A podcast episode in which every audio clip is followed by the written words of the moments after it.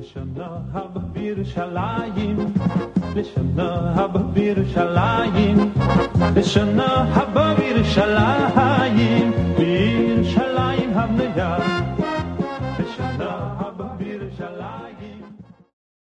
Desde 2001, a Torá Sound vem conduzindo pessoas do Brasil e do mundo, mostrando uma Torá alegre e autêntica.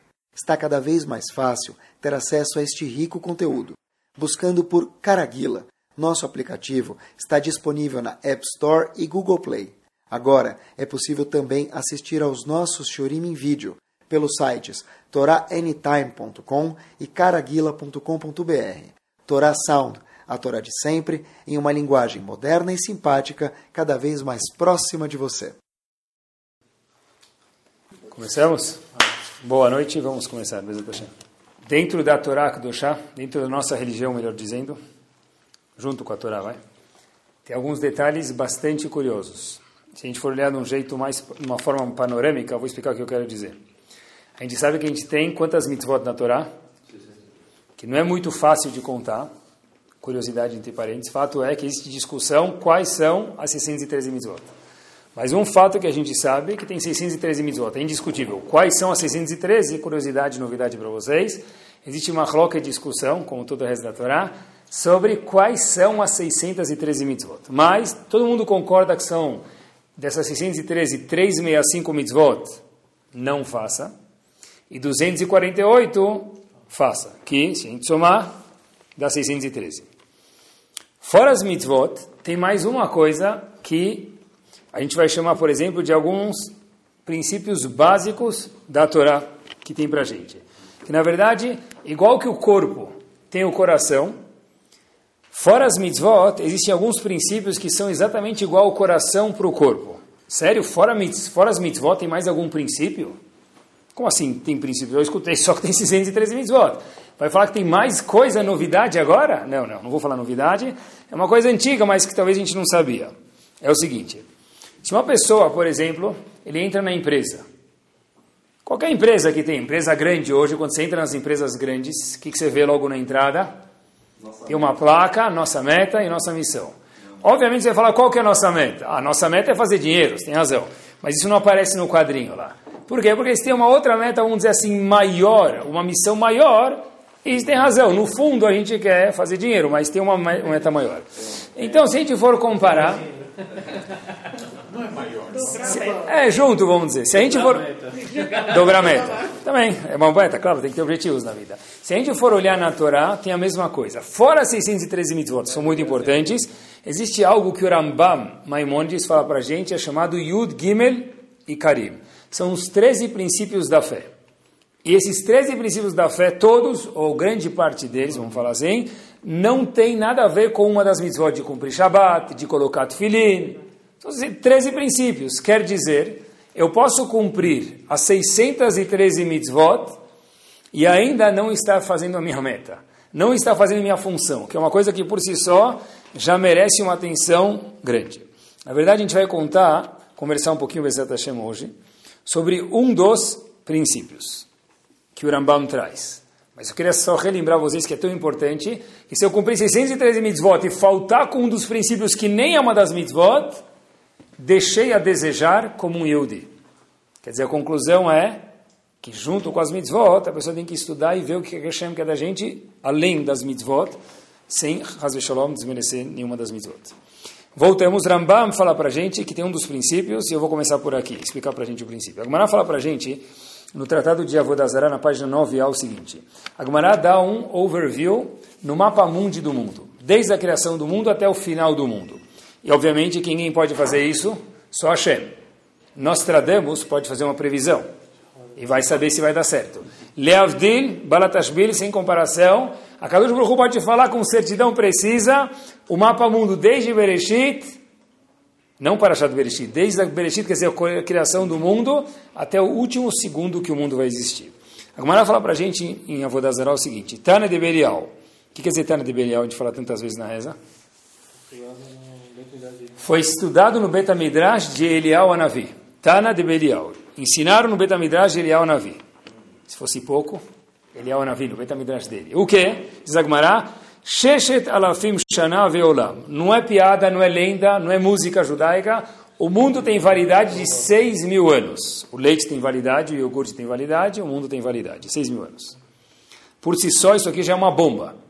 Quer dizer, se alguém perguntar para vocês, aí se o mundo dura mais que 6 mil anos, o que que você faz? Nada, porque não vai durar mais que 6 mil anos.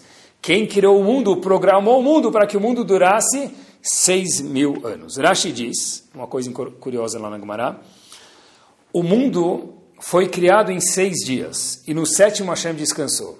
Em paralelo, a Kadosh Baruch fez a mesma coisa com o mundo. O mundo de verdade vai durar seis mil anos, mil anos a cada dia da criação, e o sétimo milênio, o mundo inteiro vai descansar e vai ficar nada no mundo. O mundo vai cessar de existir por mil anos. A Gemara diz as seguintes palavras. Por mil anos? Por mil anos, depois vem Tchatametim, etc. Mas a Gemara fala para a gente o seguinte, os primeiros dois mil anos do mundo são chamados torro. O que, que é torro, pessoal? Bagunça. Bagunça. Confusão. Quarto de adolescente sem empregado até arrumado, pior do que isso. Tou é confusão total. Dois primeiros anos, desde que Hashem criou o mundo, é Tou. Por que os dois primeiros anos do mundo foi Tou, pessoal? O mundo não estava bagunçado. O que quer dizer Tou, confusão? Beleza, Acho que fala para gente, o mundo que não tem Torá é chamado Torro. Olha que bomba de informação. Os próximos dois mil anos, do ano 2000 ao ano 4000, é chamado uma época de Torá. Por que época de Torá? Porque já foi, daqui a pouco a gente vai ver, onde começou a se desenvolver a Torá no mundo. E do ano 4000, que é onde a gente está, ao ano 6000 é chamado Imota Mashiach. É os dias possíveis de Mashiach vir. Quer dizer, nos primeiros dois mil anos era um mundo de confusão. Por quê? Não é que tinha bagunça no mundo, não é que o semáforo estava quebrado e o, e o moço da engenharia de tráfego não apareceu e está trânsito. Não, é porque não tinha Torá, isso é confusão. Do ano 2000 ao ano 4000 é o ano de Torá e não tem a possibilidade de vir Mashiach. Assim Gash explica na Gemara, em Avodazará. E do ano 4000 ao ano 6000 são os dias de Mashiach. Que aí, fala Gemara, e deu no que deu. Porque até hoje, dizendo a Gemara na época dele, ainda não chegou. Obviamente, na nossa época ainda não chegou também. Tá? Quer dizer, isso aqui não tem que ser um dado, meus queridos, obrigado. Isso aqui não tem que ser um dado, ah, Hazakubaru. Não. Tem que ser um dado que eu tem que saber. E quando falam para a gente que o mundo vai durar seis mil anos, é Gumará falou, não uma lenda. E os últimos dois mil anos, é o que a gente vive, é chamado de Mota Mashiach. Inclusive, olha que interessante, os dois mil anos de Torá, que começa do ano 2000 ao ano 4000, Olhem que interessante. A Gemara conta para a gente é quando Avram Avinu tinha 52 anos de idade, começou o ano 2000 da criação. Por que, que marcou esse mundo chamado? Por que marcou essa época chamada que é uma época de Torá? Diz Agmará, etanefesh asher asu becharan. Avram Avinu começou a propagar o monoteísmo para o mundo. Isso definiu o ano 2000, o começo, o começo da era do ano 2000, que é o ano de Torá. Agora, nesses próximos dois mil anos. Hashem espera de cada um de nós, fora as mitzvot que a gente falou, uma coisa a mais. Kadosh Baruch Hu pergunta para a pessoa, depois dos 120 anos, a gente sabe que no cursinho, eles preparam a prova para fazer o vestibular. Ninguém sabe o que vai cair no vestibular, mas mais ou menos a gente já assume do que vai cair no vestibular. É inconcebível falar para um homem, você vai ver aqui 120 anos, você não sabe qual vai ser sua pergunta do vestibular. Kadosh Baruch falou, eu vou te dar algumas perguntas no seu vestibular. Uma das perguntas, a Gemara fala para a gente isso de novo, na página 31a, Masechet Shabbat, no Tratado de Shabbat. Kadosh Baruch pergunta para a gente, já que a gente vive em especial nesses dois mil últimos anos, que é chamado Imota Mashiach, Tzipita Leishua. Será que você quis, você esperou a Yeshua? Fora que você colocou o Tfilim, fora que você cumpriu o Shabbat, são 613 mitzvot. Mas um dos pilares de Zurambam, e diz Agmará para a gente, é acreditar que vai ter Tchiat que o morto vai voltar a viver. Acreditar que Mashiach vai chegar. Um Yehudi que cumpre 613 mitzvot e não tem isso dentro dele, é um corpo sem coração. O que quer dizer isso, pessoal? Tzipita leishua. Tzipita, como a gente traduz a palavra tzipita em português? Baruch atah, Ansiou. E ansiou, para quem não é tão culto, quer dizer quis de verdade, desejou, Yaret, tomara, que Hashem mande a Yeshua, mande a Geulah, mande a Mashiach. Olha que interessante. Daqui a gente aprende a primeira coisa, quando a gente fala sobre esse assunto, é o seguinte: eu preciso saber que Mashiach vai chegar, não, essa não é mitzvah. A mitzvah que Hashem vai perguntar para a gente, o princípio que Hashem vai perguntar para a gente é: será que você quis? Não será que você sabia que Mashiach ia chegar e deixar de chegar? É será que você quis, você esperou a Yeshua? Estava olhando, olha como a gente vive às vezes sem pensar. Estava olhando na Amidah, que a gente reza todos os dias, três vezes por dia. Essa Amidah tem 19 brachot. Acompanhe comigo. Uma das brachot que a gente faz é Baruch Hashem Bonei Yerushalayim. Construir Yerushalayim. Tem a ver com Yeshua, com a salvação. Segunda brachá que tem a ver com isso, Baruch Hashem Matzmiach Keren Yeshua. Que Hashem faça brotar, aparecer a salvação. Tem a ver com o quê? Tzipita Yeshua. Será que se você quis de verdade a salvação, reza por ela. Outra brachá, pessoal, que a gente faz no Birkat Amazon, Baruch Hashem Bonei Yerushalayim. De novo, volta Yerushalayim no Birkat Amazon. Que Hashem construa Yerushalayim. E mais uma brachá que a gente faz na Midah, voltada a esse assunto, Baruch Hashem Amahazir Shechinator Etzion. Que Hashem devolva, traga de volta, coloque de volta a santidade, a divinidade em Israel e em Jerusalém. Outra brachá, Baruch Hashem que a gente fala Gaal Israel, que Hashem salvou Israel, e na verdade a gente fala Goel Israel, que Hashem salve de volta a gente. Quer dizer, tem quatro brachot da Midah. Boneiro Shalaim, Matzmiach Kerin Shua, Amahazir Shechinatol Etzion e Goel Israel, 4 de 19, que falam sobre um assunto. A gente pode passar batido. Hashem, quando você vai mandar Yeshua? Eu estou vivendo nos últimos dois mil anos do milênio. Falta menos de 300 anos para o ano 6 mil, menos de 250 anos. E uma das coisas que tem que ser parte do Yehudi é Matzmiach Keren Yeshua, é Tzipita Yeshua. Será que você não soube que Hashem vai mandar Mashiach alguma vez? Será que você quer isso de verdade? O que quer dizer Tzipita Yeshua de verdade? Acho que o melhor exemplo disso é o que eu vou contar para vocês agora. Uma das viagens que a gente leva a Yeshiva para Polônia, Israel, a gente estava em Cracóvia e um senhor de idade que morava em Cracóvia, toda vez que terminava o Knis, ele terminava a Shacharit, ele se dirigia para um lugar e depois iria para o trabalho dele, isso pós-guerra, obviamente. Faço questão de falar que é um senhor de idade, agora não sei se ele está vivo, mas quando a gente foi, era um senhor de idade, já bem de idade, era uma pessoa mentalmente saudável. Toda vez que terminava a Shacharit, na sinagoga de Cracóvia, esse senhor ia para um lugar e depois ia trabalhar. Onde ele ia? Ele ia em direção à estação de trem de Cracóvia. E de lá, ele ia para o trabalho. O Rav local de Cracóvia, pós-guerra, perguntou para ele, Habib, desculpa te perguntar se você não vai ficar ofendido, porque toda vez você vai para a estação de trem, fica lá um pouco, pega o seu carro e continua o trajeto para o seu trabalho. Toda vez a mesma coisa. Você parece ser uma pessoa saudável. Disse esse senhor de idade para o Rav de Cracóvia o seguinte, olha, por que eu vou para lá? Boa pergunta, mas eu tenho uma resposta para o senhor. O meu pai me disse antes da guerra, quando a gente estava se separando, depois da guerra, meu filho, a gente vai se encontrar. E o filho perguntou para o pai, mas pai, Cracóvia é grande, onde a gente vai se encontrar? Na Polônia? Disse o, filho pro, disse o pai para o filho, nós vamos nos encontrar na estação de trem.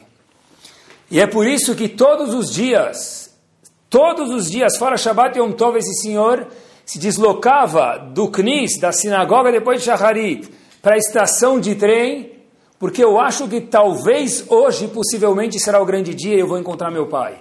E todos os dias, com a mesma vontade, ele se dirigia para a estação de trem, ver se o pai dele chegou. Achakelo bechol yom sheyavo. Como diz a frase, espere a Geulah, espere a salvação a todo dia. Não saiba que tem salvação. Eu quero saber quando vai dar o jogo do Corinthians, se Palmeiras vai ser campeão. Leavdil, isso quer dizer espera. Você quer de verdade? Precisa de um shiur para isso, porque às vezes a gente esquece disso. Tem tantas brachot na Midah, mas fazer brachá na Midah é uma coisa e viver isso é uma coisa completamente diferente, infelizmente. A pergunta é, mas presta atenção, estava pensando no shiur, pensei bastante e falei alguns dias, Baruch Hashem Bonei Yerushalayim, no Birkat Amazon e na Midah, que Hashem construa Yerushalayim. Meus queridos, o que, que falta em Yerushalayim? construa Yerushalayim. Vocês podem procurar o trem que tem em Yerushalayim, que liga, Rakevet Kala, muito melhor que o trem que tem em muitos países. Se você for ver a estrada que te leva do aeroporto Ben Gurion até Jerusalém, dá um banho em muitas estradas do Brasil, se equipara a estradas da Europa e dos Estados Unidos. O que quer dizer Baruch Hashem Boni Yerushalayim, que construa Jerusalém? Já não está construído? Com tantos problemas que tem Israel, gastos bélicos que tem, que não falta de armamento, de soldados, e de custos pós-soldados, soldados que se feriram, que tem que pagar a família. Israel ainda, como todos sabem, deixa, não deixa de ser, quando se fala de startups, Israel é uma bomba. Em tecnologia, Israel é uma das potências. Em medicina, é. Israel é um lugar que se aluga caiaque. Detalhe, não tem água em Israel quase. Mas tem programas de caiaque. Você leva na passeio os alunos para Israel, você vai andar de caiaque. Você coloca o dedo fora do caiaque e você encosta no chão. Israel é um país que não tem água, mas tem plantação de tâmaras no deserto. Um local que, com tantas guerras, é muito mais seguro do que o Brasil. Você pode andar em Israel com um relógio chique, não está preocupado que você vai ser assaltado. Óbvio que tem seus problemas, óbvio, como todo lugar. Mas a segurança lá, de alguma forma ou outra, ela é gigante. A pergunta é a seguinte: é um país de ponta. Se é um país de ponta, a pergunta é a seguinte: o que quer dizer Abraha Baruch Hashem Bonei Yerushalayim? Mais construído do que está? que mais você quer melhorar? E aret que aqui fosse como lá. Quer dizer, acho que tem muito mais do que o Betamigdash. Pessoal, o Betamigdash é uma resposta, mas tem muito mais do que isso. Quer dizer que apesar da grande atzlachá, da grande, do grande sucesso, e ninguém nega isso, só um ignorante, que Israel tem muitos campos, ainda tem alguns dados que a gente esquece quando a gente olha para o país. Em Yom Kippur, que é o dia mais famoso e mais santo, Israel tem bastante menos do que 70% de Eudim que cuidam do dia de Yom Kippur. Quer dizer, nós temos quase que de cada 100 judeus, 35 judeus, alguns dizem 38, que não faz nada em Yom Kippur. Em Israel. Em Tel, em Tel Aviv, que nós conhecemos Tel Aviv, que faz parte do Israel que nós conhecemos, a cidade de Tel Aviv, meus queridos, ela é muito conhecida por algo que eu não vou mencionar hoje no Shiur. A cidade de Tel Aviv ela é famosa por algo que não vem ao caso agora. Um dos lugares mais famosos do mundo.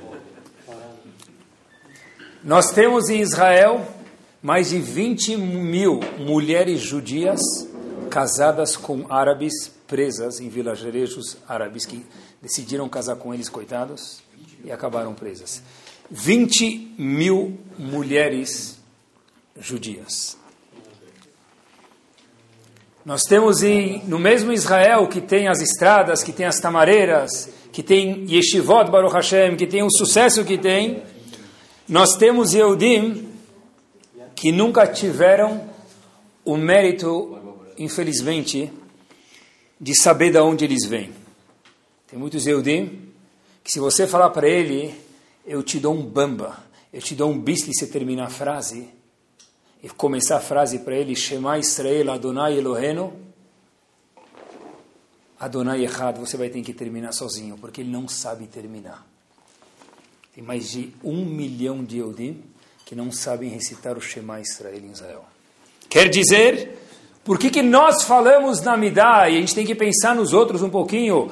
Baruch Hashem Bonei Yerushalayim, porque apesar de todo o sucesso que tem, que ninguém nega. E toda a brachá, toda a bênção que tem de yeshivot, de pessoas, de programas, que óbvio que é um grande, uma grande atzlachá e é um grande mérito e, puxa vida, tem que agradecer a Hashem todos os dias. Mas junto com isso, a gente tem que lembrar que tem alguns irmãos nossos lá, dos números que mencionei para vocês, são coisas científicas, que, puxa Hashem, quando você vai construir o Shalom de verdade? Não só o Betamigdash, também, mas as pessoas. Cadê a ligação de muitos com o judaísmo que não tem, coitados que moram lá no centro de tudo, infelizmente estão tão distantes de tudo?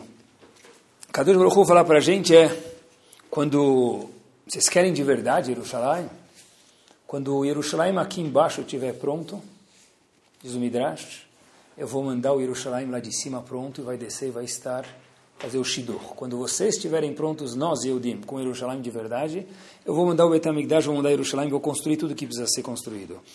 Por isso a gente fala na Tfilah, eu acho, e no Birkat Amazon, Baruch Ata Hashem, Bone Jerusalém, que Hashem construir Jerusalém.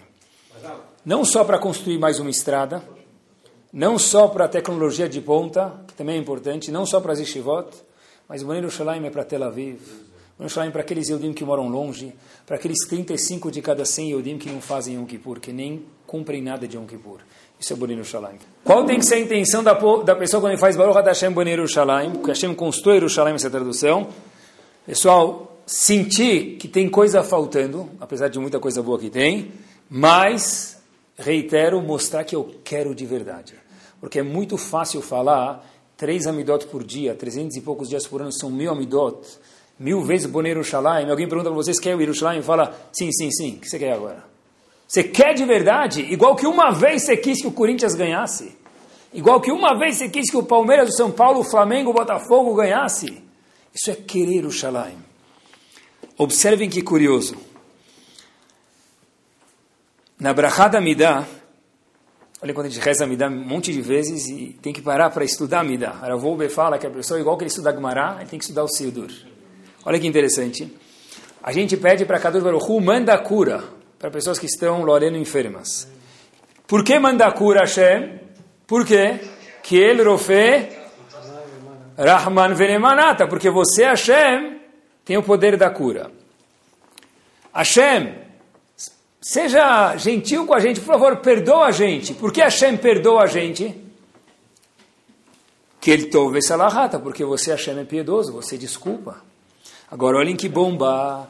Por favor, a Kadosh me manda a salvação. A gente resolve dar 500 mil vezes na vida e talvez nunca pensou nisso. Hashem manda a salvação. Por que manda a salvação? Me, desculpa porque você tem a força de desculpar. Me traz cura porque você cura as pessoas. Por que manda a salvação? Qual a resposta? Porque Hashem tem o errado. Kilishuatecha kivinu kolayom. Hashem manda a salvação, a gente termina Midas Faradi, Ashkenazi, Hassid, o que for. Sabe por que manda Yeshua? Que Lishuatecha, que vino Kolayom, porque a gente está esperando por isso. Daqui Chachamim aprendem que querer Boneiro Shalom é uma coisa, saber é uma coisa nada a ver com isso. Eu sei que Hashem vai construir, que o mundo vai ter seis mil anos de duração, mas não é o que Hashem espera. Manda Yeshua, manda a salvação, por quê, Habibi? Que vino porque a gente está esperando por isso. Quer dizer, a Yeshua vinda para o mundo, ela é diretamente proporcional, dizem nossos sábios, com a vontade que nós temos dela chegar. Quanto mais a gente quer, mais perto ela está da gente, de fato. Não é uma, uma filosofia, é uma coisa numérica, de fato, em anos, em tempo, a Yeshua fica mais perto conforme nós queremos. E ele tem que sentir falta do Betamigdash, mesmo que é algo difícil que eu nem sei que era o Betamigdash. Mas no que a gente falou de Jerusalém, a gente pode sentir falta. São dados que eu falei para vocês que a gente pode compartilhar e sentir falta. Que nós temos no mundo, queridos, mais de 50% de Eudim casado com não Eudim. Isso é um dado, é um fato. Quer dizer que o número ele é crescente numa forma bomba, explosiva alta, grande. Tem que doer para a gente.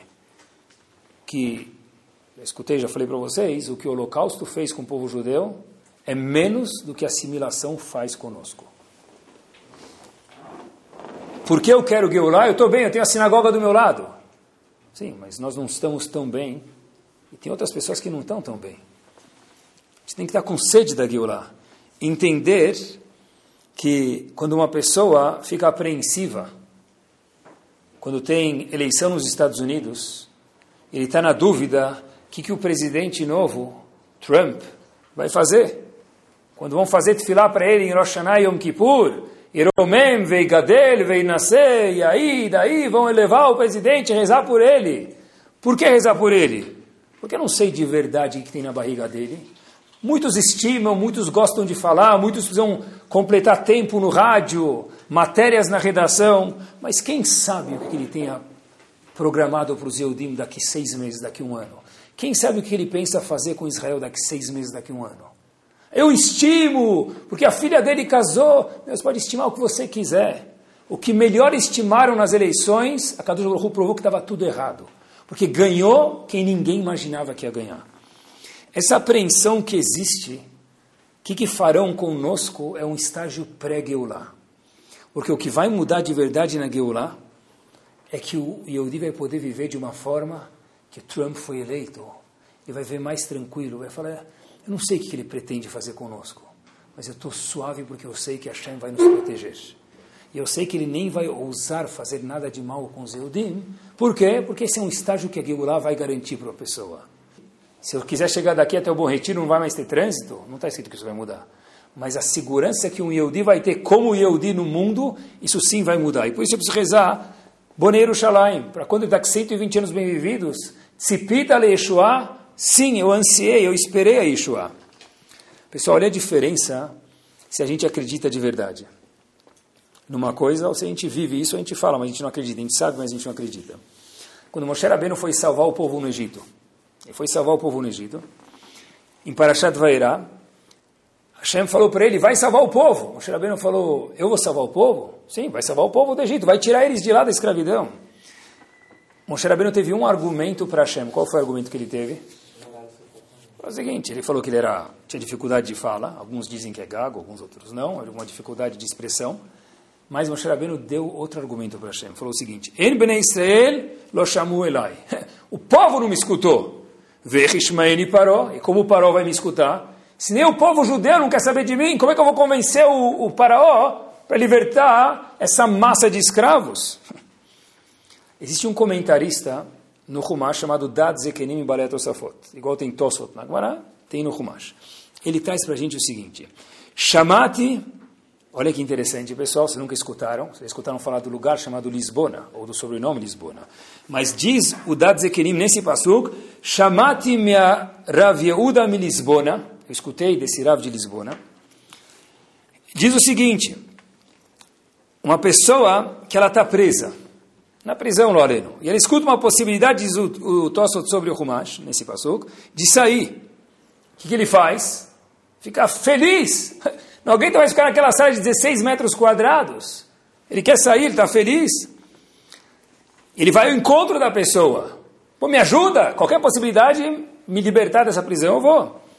Mas diz ele, Moshe Rabbeinu chegou para o povo falou, vou libertar vocês. E o povo falou o quê? Ah, para com isso, vai, a gente está ocupado agora, vai procurar outra pessoa para enganar. Então diz ele o seguinte: se nem o povo acreditou, por mais que Hashem quer libertar a gente, o Paró não vai libertar. Por quê? Porque quando você não acredita em alguma coisa, mesmo que Kadosh Baruch falando, a salvação não pode acontecer.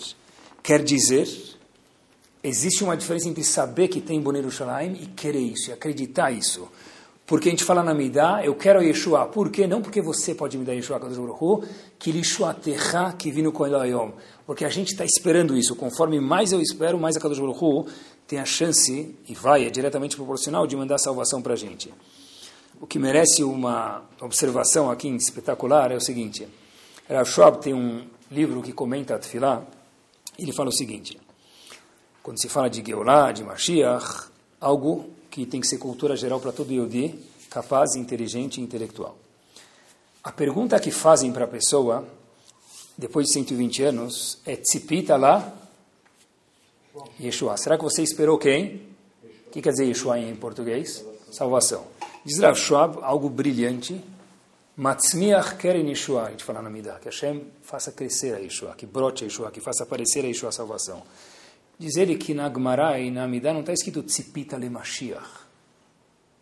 Será que você esperou Mashiach? Porque não existe mitzvah de esperar Mashiach. Esse mitzvah de esperar é Yeshua. E qual é a diferença? dizer o seguinte: existe algo chamado Noshá em hebraico e existe algo chamado Moshia. Existe o passivo e o ativo. Eu vou ler para vocês o que ele fala, e pessoal, olhem quando o Talmud Raham fala como a gente tem, pode aprender. Blishum Koach.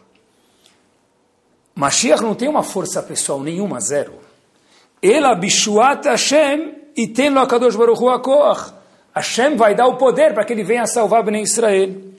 Ve'aoz liot melech HaMashiach. E aí vai dar o esplendor para que ele seja Mashiach. Quer dizer, não existe uma mitzvah, eu esperei Mashiach. Ignorância total. Existe uma mitzvah, eu esperei Yeshua. E by the way, quem vai trazer Yeshua é Mashiach, que é alguém subjugado a Kadosh Baruch Hu. É o ator principal é a Kadosh Baruch Hu. O ator principal é Yeshua. Não existe mitzvah esperou Mashiach. É esperar a Yeshua. Torá também é cultura. Um dos 13 princípios que o Rambam traz, que não é nenhuma mitzvah, é depois das 613 mitzvot, que é o coração do Yehudi, diz o Rambam, é o seguinte, acreditar que vai ter algo chamado Imota Mashiach. E o que não acredita nisso, diz o Rambam, ele cumpre 613 mitzvot, vai ter mérito? Vai, mas não vai entrar dentro do quarto da sala do palácio de Akadosh Baruch Hu, depois de 120 anos bem vividos. Quer dizer, pessoa precisa acreditar nisso, precisa trabalhar, precisa conversar às vezes sobre isso que a gente está fazendo agora. Outra coisa vinculada com isso que o Rambam traz como um dos 13 princípios é que vai ter Tchiatametim, que é algo que é difícil de a gente acreditar. Mas a pessoa precisa acreditar que vai ter Tchiatametim. que é Tchiatametim? Que os mortos vão reviver, que a terra vai tremer e Avram vai levantar, o bisavô da pessoa vai levantar, o avô da pessoa vai levantar, quem for o ente da pessoa vai levantar, a pessoa precisa trabalhar, acreditar isso. Inclusive, já que a gente está falando sobre isso, a primeira Mishnah, no último capítulo de, do Tratado de Sanedrin, Maseret Sanedrin, fala a famosa musiquinha. É uma Mishnah também, apesar que é uma musiquinha. Kol Israel, Essa parte da música todo mundo conhece e tem que conhecer mesmo. Diz a Mishnah, logo em seguida, na mesma Mishnah, Velo Tem pessoas que não têm o Lamabá. Sério? Sim. Quem é essa pessoa? Pessoal, a primeira pessoa da lista, e por isso que é importante o show de hoje também, Aomer Shent Reatametim Minatorah. Uma pessoa que não acredita nisso, que não trabalha, não cozinha essa ideia no coração dele. Essa pessoa fez 613 mitzvot, mas não vai ter ressurreição dos mortos. Eu pensei que era só mitzvot. Não é só mitzvot, porque cada mitzvah é uma bomba, não é só. Mas, de fato, só mitzvot não é. Tem coisas que são parte do princípio da missão, como a gente falou no começo do Shiur, do lema do Yehudi que não pode faltar. Agora, olhem que interessante, um Yehudi que acredita que tem Tchatametim, que não acredita, melhor dizendo, que tem Tchatametim, essa pessoa o que Não vai ter Tchatametim, mesmo que ele cumpriu os 613 mitzvot. Quer dizer, o Yehudi tem que esperar, tem que querer isso. E na nossa geração, eu acho que isso é muito difícil. Me explico por que eu acho que isso aqui é muito difícil, Baruch Hashem. Sério, é difícil Baruch Hashem? É difícil, mas Baruch Hashem. O quê? A história se passa num Beta Knesset em Israel. E era os dias que antecedem Tisha B'Av. Não sei se já abriram no Sidur, mas tem algo chamado Tikkun Hatzot. Tikkun Hatzot, hoje em dia, é tipo aquela introdução do Sidur que ninguém lê. Mas em Israel, fora de Israel, tem muitas pessoas que fazem Tikkun Hatzot diariamente. As pessoas fazem uma tefilá lembrando o que? Estou sentindo falta do Beit HaMikdash. A história se passa, voltando, nos dias que antecedem o dia 9 de Av, e o jovem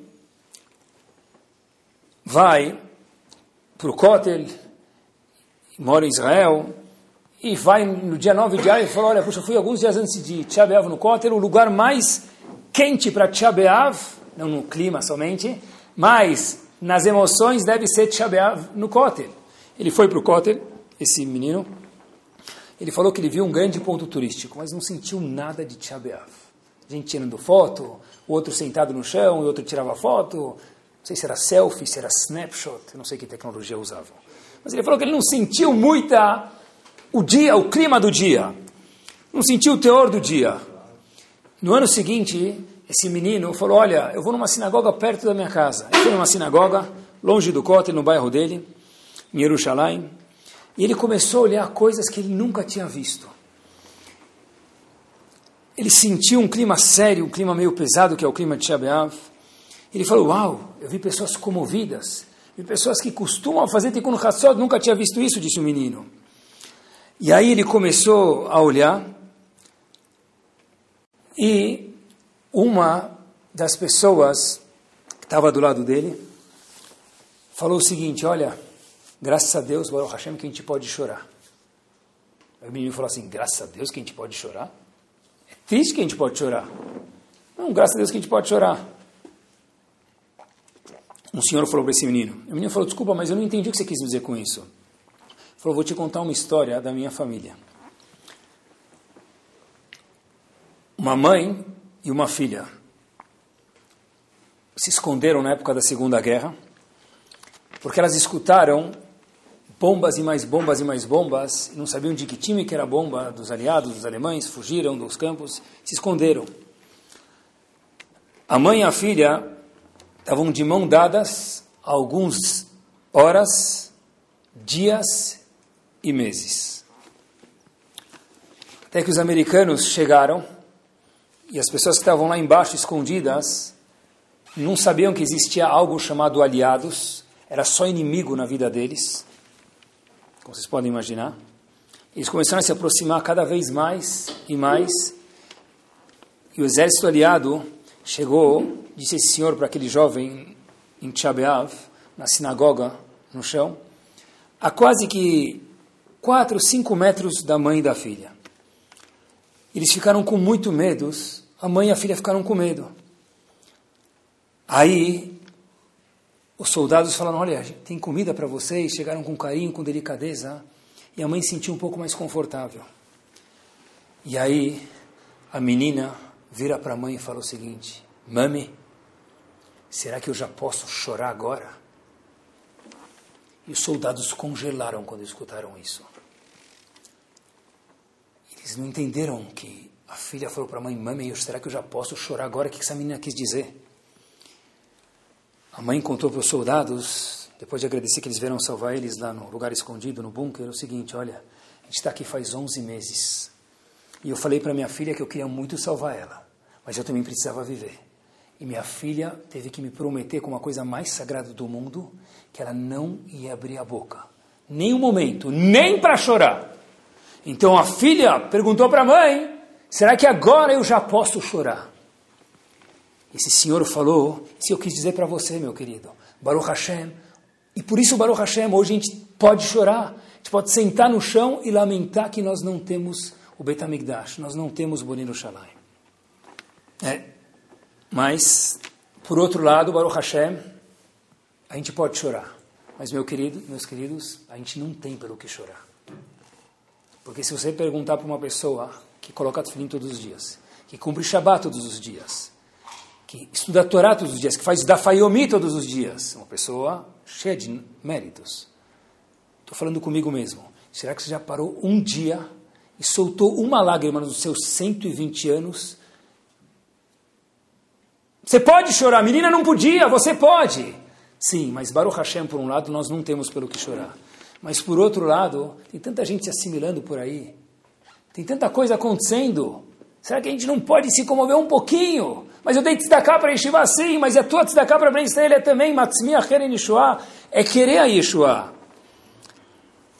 E de fato, o menino uma vez perguntou para mim, Rabino, por que, que eu ia querer a Geulah?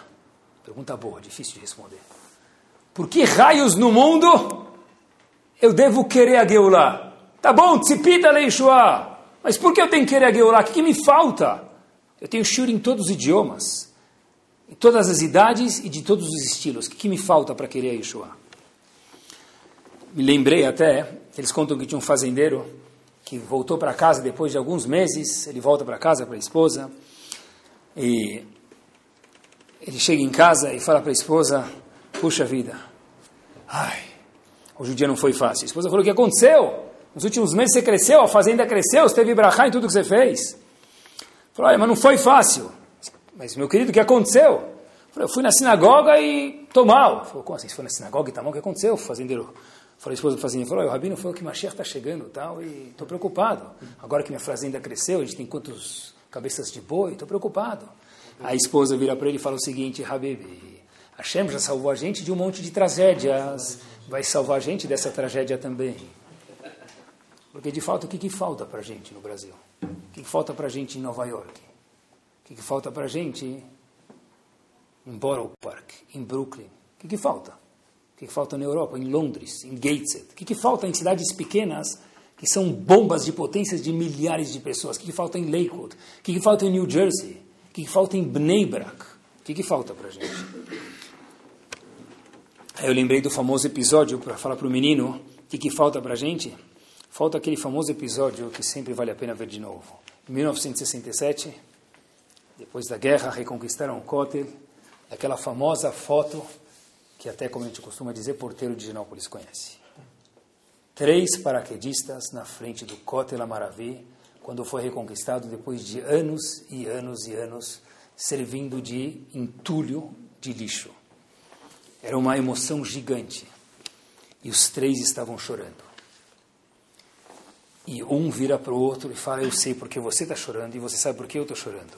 Porque nós temos uma ligação com esse lugar santo. E esses dois perguntam para o terceiro: Habib, mas por que você está chorando? Você não tem nada de, permita, religião. Você é Yehudi, mas não cumpre nada. Esse terceiro, de uma forma nobre e educada, responde a melhor resposta do mundo possível. Eu estou chorando porque eu estou vendo vocês dois chorando e nem sei pelo que chorar. É por isso que eu estou chorando. Pessoal, Baruch Hashem que a gente pode chorar, mas infelizmente a gente nem tem pelo que chorar. É. Mas talvez, estou tentando me acordar no fio de hoje, a gente tem que tentar sacudir, tem que tentar acordar, tem que tentar ver que não é, as coisas não são do jeito que a Hashem quer, mesmo infelizmente em Jerusalém, em certeza em outros lugares também. Olha que interessante, olha o que vai acontecer quando chegar Yeshua. Rav Schwab, em outro lugar, menciona que uma pessoa tem. Eles falam que o gato tem sete vidas, mas o ser humano, com toda a tecnologia do iPhone 7, quantas vidas ele tem? Só uma. Rav Schwab menciona que hoje sim, mas quando chegar Yeshua, a gente vai ver que as pessoas tinham mais vidas. Diz ele, vou te explicar. É o seguinte quando uma pessoa fez uma criança sofrer na época da Segunda Guerra Mundial, na época do Holocausto, na época da Inquisição, na época do Egito, na época de qualquer outro momento na história do Yehudi.